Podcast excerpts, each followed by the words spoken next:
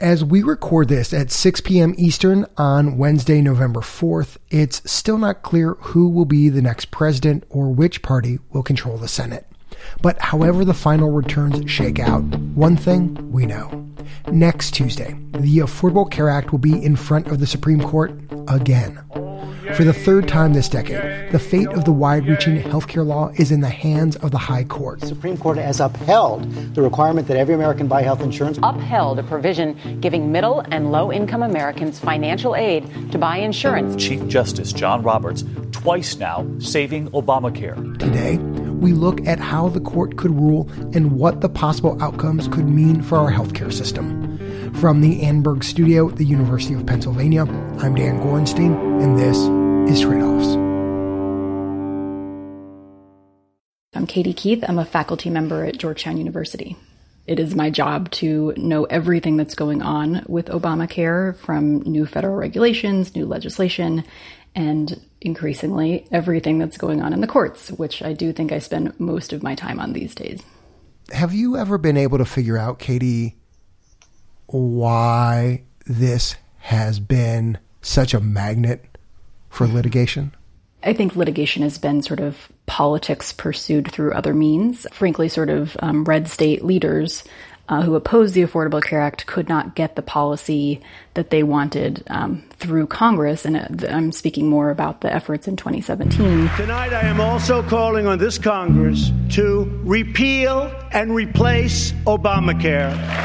Plan to repeal and replace Obamacare on hold. The battle lines are forming tonight in the Senate over replacing Obamacare. Senator John McCain, just days removed from his cancer diagnosis, stunning the chamber turning the thumbs down. Mr. McCain. I had uh, perhaps naively uh, hoped that after you kind of had this year long effort in 2017, this failed effort to repeal the law, that maybe we would have been able to move on. Um, instead, what you got is Texas joined at that point by 19 other Republican states filing this lawsuit in February of 2018. So that takes us to the latest challenge, and it's called California versus Texas. The Supreme Court is scheduled to hear arguments November 10th, and a ruling is expected next year in 2021. Katie, what are the basics of this case? What are the essentials we need to know? So, on one side, you have what is now 18 red states, two individuals, and the Trump administration the law, on the other hand, is being defended by a, a separate coalition of 21 Democratic states and the House of Representatives. And really, what triggered this lawsuit, right, Katie, is that Republicans took that penalty, the individual mandate, the requirement that people uh, pay some sort of fine if they don't have insurance. They took that down to zero, and that was really what initiated this particular lawsuit, right? That's right. And the argument that they're making is that uh, without that penalty, the individual mandate is no longer a tax, which is what the Supreme Court called it in the 2012 decision in the first uh, challenge over the Affordable Care Act. Chief Justice in the majority decision writes the Affordable Care Act's requirement that certain individuals pay a financial penalty for not obtaining health insurance may reasonably be characterized as a tax because the Constitution. Fast forward, Texas is arguing this thing is no longer a tax. If there's no penalty attached, it can no longer be sustained under the decision that the Chief Justice wrote in 2012. Therefore, the individual mandate is now unconstitutional. The real kicker here is that they take it, you know, one one step further, which is to say if the mandate is unconstitutional, the entire law must fall. And Katie, I remember when this first came out that, at least among legal expert types, there's a lot of sort of clucking that you know this is this is sort of a frivolous case. There's there's no way this is going to make its way to the Supreme Court. Um, but obviously, the case picked up enough steam, and now here it is. Why why is that? Welcome to the exciting world of Affordable Care Act litigation. surprise, surprise. You're, but you're exactly right. Um, this has been very widely criticized, including by, you know, the Wall Street Journal editorial board and the National Review editorial board and conservative legal scholars who supported the prior two challenges to the Affordable Care Act. Your question about why this has sort of picked up steam or why it's actually headed to the Supreme Court, I think does stem from the district court decision. Late Friday night, a federal judge in Texas ruled the law unconstitutional. Judge Reed O'Connor. Judge Reed O'Connor. Reed O'Connor. Judge Reed O'Connor, who's a, a, federal judge in the Northern District of Texas, who hears many, many Affordable Care Act challenges and is um, pretty consistently uh, hostile to the ACA. And so I, I think the, the legal arguments here are very weak. However, I was not surprised by his decision.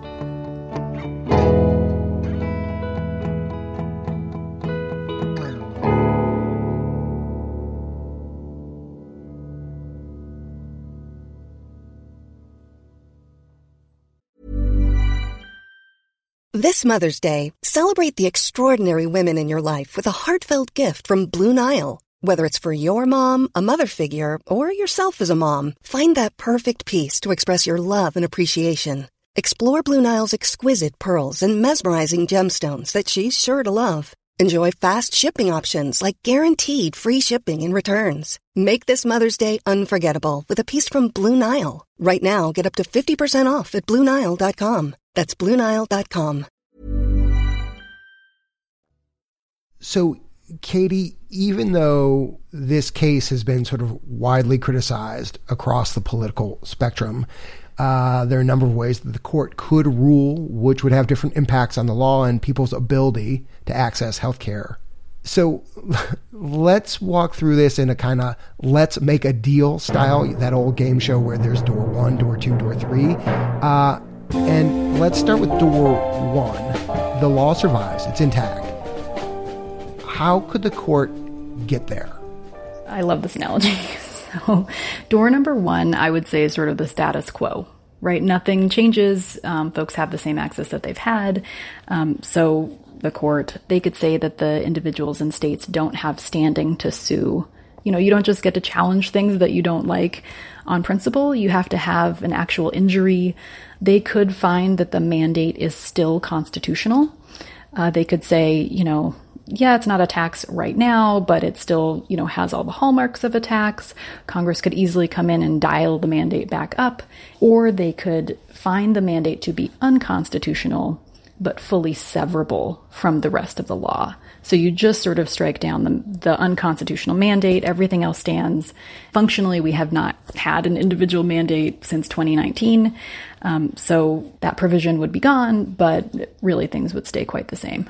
And, and if that happens, Katie, and I think I know what you're going to say, but if we do keep the status quo, is that going to be the end of all these existential court challenges to Obamacare? I doubt it. Even if there's no sort of additional existential legal threat like this where you can try to take down the whole law, we're absolutely going to continue to see litigation over uh, its implementation. Uh, and I, you know, I, I, think this is a little bit of a, a, warning sign, or it should be, for whatever the next wave of health reform is. You know, whether your policy choice is a public option or Medicare for all or something in the middle of that. I can only imagine that this is going to continue to be a strategy that's that's used over time.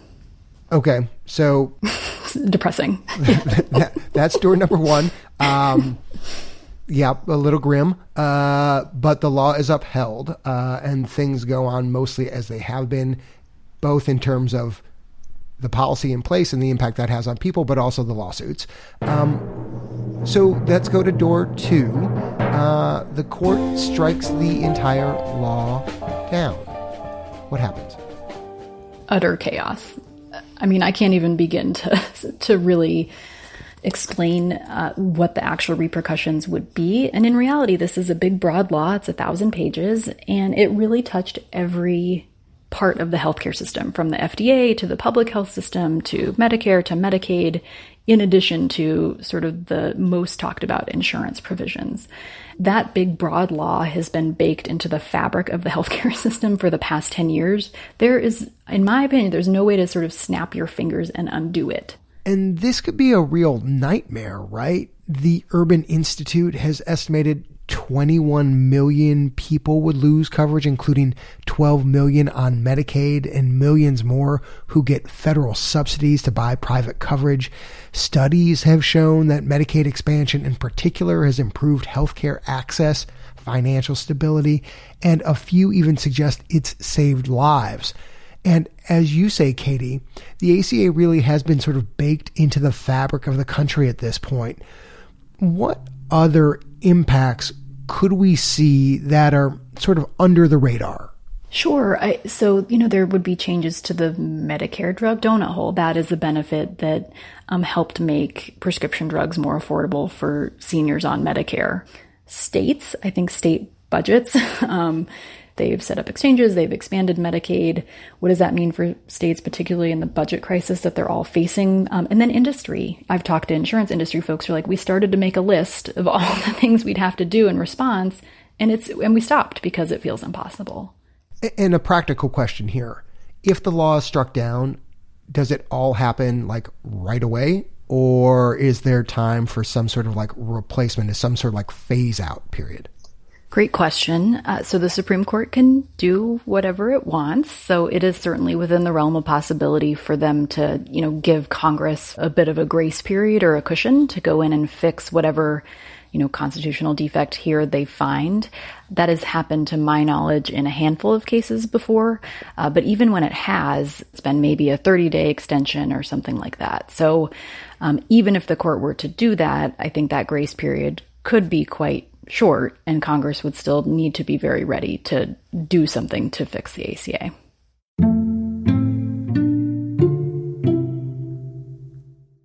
So we've got door number one, things stay the same. Door number two, law is struck down and chaos ensues. I'm a little scared to ask you this, Katie. Um, but what's behind door number three? So, door number three is, I sort of call it the some disruption uh, bucket, where not all of the entire law is struck down, but maybe major parts of it are.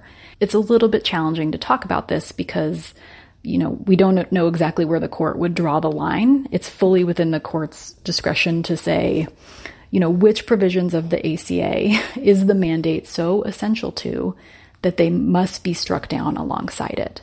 And the ones that I've got my eye on are the sort of protections for people with pre existing conditions. Provisions like guaranteed issue, which is uh, what prevents insurance companies from refusing to insure you altogether because of a health condition. Something called community rating, which prevents you from being charged higher premiums because of something in your uh, health history and a ban on pre-existing condition exclusions, which is what prevents the insurance company from including really broad language in its policy to say we're never going to cover uh, any kind of service you need to treat a pre-existing medical condition. These are the provisions that have really reimagined what health insurance as a product looks like in our country. That's right. We really didn't have these protections uh, in place prior to the Affordable Care Act. Um, there were really only a handful of states that had even gone down this road or experimented with those types of protections. And of course, all of this is happening in the middle of a pandemic. And I've heard lots of concerns about COVID being treated as a pre existing condition going forward. If the court goes for this door number three, Katie, could Congress just pass a law saying pre existing conditions will be covered? So, of course, Congress could fill in any gaps that the court leaves uh, but it's not really as simple as most people think. It's really popular to talk about protecting people with pre existing conditions. It is the official policy of the United States government to protect patients with pre existing conditions. So we're making that official. Uh, in practice, it's a lot more challenging to do. It takes interlocking reforms that all work together. And so some of the proposals that we've seen, particularly from Republicans in Congress, they almost always leave a gap in one way or another. So absolutely Congress could act, but you'd have to do so in a comprehensive way. And I think that could be a real challenge for folks. As we record this Wednesday evening, we still don't know for sure who the next president will be, and we don't know which party is going to control the Senate. Given what we do know, um, I could imagine a scenario where the Supreme Court picks door number three, some disruption, but Congress and the president struggle to agree on legislation to restore these protections. If that happens, I mean, this is very hypothetical, but if that happens, what would the fallout look like in your mind? It would vary pretty dramatically by state. You know, some states have passed their own laws to try to fill in the gaps. You might see employers trying to retain some of these protections. You might see insurance companies doing the same thing. Um, but that just sort of goes to show how much variation there would be. You would no longer have sort of one f- uniform federal standard that applies across the board. Right. It, it's the kind of thing where you start to pull on a thread, and the next thing you know, where you live will determine a lot about the kind of coverage and access to health care that you have. So, finally, Katie, if whoever ends up in the White House and Congress wants to avoid the uncertainty of waiting to see what the Supreme Court does, what path they go down, could lawmakers just pass something in the meantime, Katie, and just like make all of this moot? Yeah, absolutely. Um, so at its at its core, this case is about the individual mandate and the penalty. And so if Congress wanted to, they could go in and increase the penalty back up from zero to um, almost anything. They could uh, add a severability clause to the Affordable Care Act to make it clear to the court that the rest of the law should stand. Um, and they could even just go in and strike that provision itself. It's unclear to me if Congress is going to want to do this or how big of a priority it will be given all the other things on their plate, but they absolutely could uh, take care of this on their own and keep it out of the court's hands. Katie, thanks so much for taking time to talk to us on trade offs. Oh, anytime. Thanks for covering this and doing what you all do. We may get a sense of which door the justices will take the country through after next week's hearing.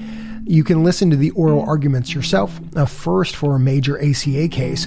You can also keep up with Katie's analysis of the proceedings on health affairs and in next week's edition of the Trade Offs newsletter. Make sure you're signed up to receive our newsletter by clicking the link in our show notes or going to tradeoffs.org. This is our final episode of season one. When we launched a year ago, we thought we'd drop two stories a month, and then COVID. Since the spring, our small and mighty team has pumped out two stories a week. It's an honor to work with such a great team. And after 83 episodes, we're taking a break and getting ready for season two. We'll still send out our weekly newsletter, flagging new research and sharing staff recommendations. And we'll be back with more health policy stories in January. Until then, thank you. Thank you for taking this wild ride with us. I'm Dan Gorenstein, and this is Trade Offs.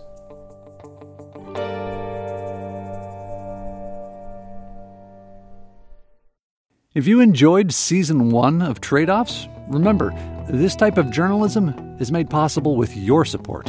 And your donation today is doubled. Just click on the big orange button at the top of our website, tradeoffs.org. And of course, you can follow us on Twitter at TradeOffsPod, and we'd be eternally grateful if you gave us a rating on Apple Podcast or whichever app you use. The Trade Offs team is producers Ryan Levi and Vicki Stern, intern Sabrina Ems, communication and marketing manager Emily Patterson, researcher Jamie Song, partnerships lead Jessica Silverman, sound designer Andrew Perella, and senior producer Leslie Walker. The Trade Offs theme song was composed by Ty Citerman with additional music this episode from Blue Dot Sessions. Additional thanks to Linda Blumberg and the Trade Offs Advisory Board. Trade Offs is supported in part by the California Healthcare Foundation, Arnold Ventures, and the Robert Wood Johnson Foundation.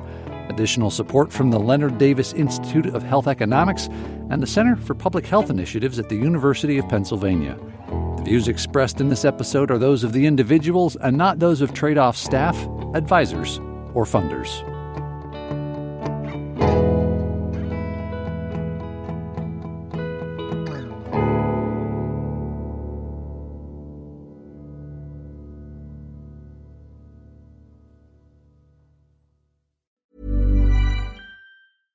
Imagine the softest sheets you've ever felt. Now imagine them getting even softer over time. That's what you'll feel with Boll and Branch's organic cotton sheets. In a recent customer survey, 96% replied that Bowl and Branch sheets get softer with every wash. Start getting your best night's sleep in these sheets that get softer and softer for years to come. Try their sheets with a 30-night guarantee. Plus, get 15% off your first order at bollandbranch.com. Code BUTTERY. Exclusions apply. See site for details.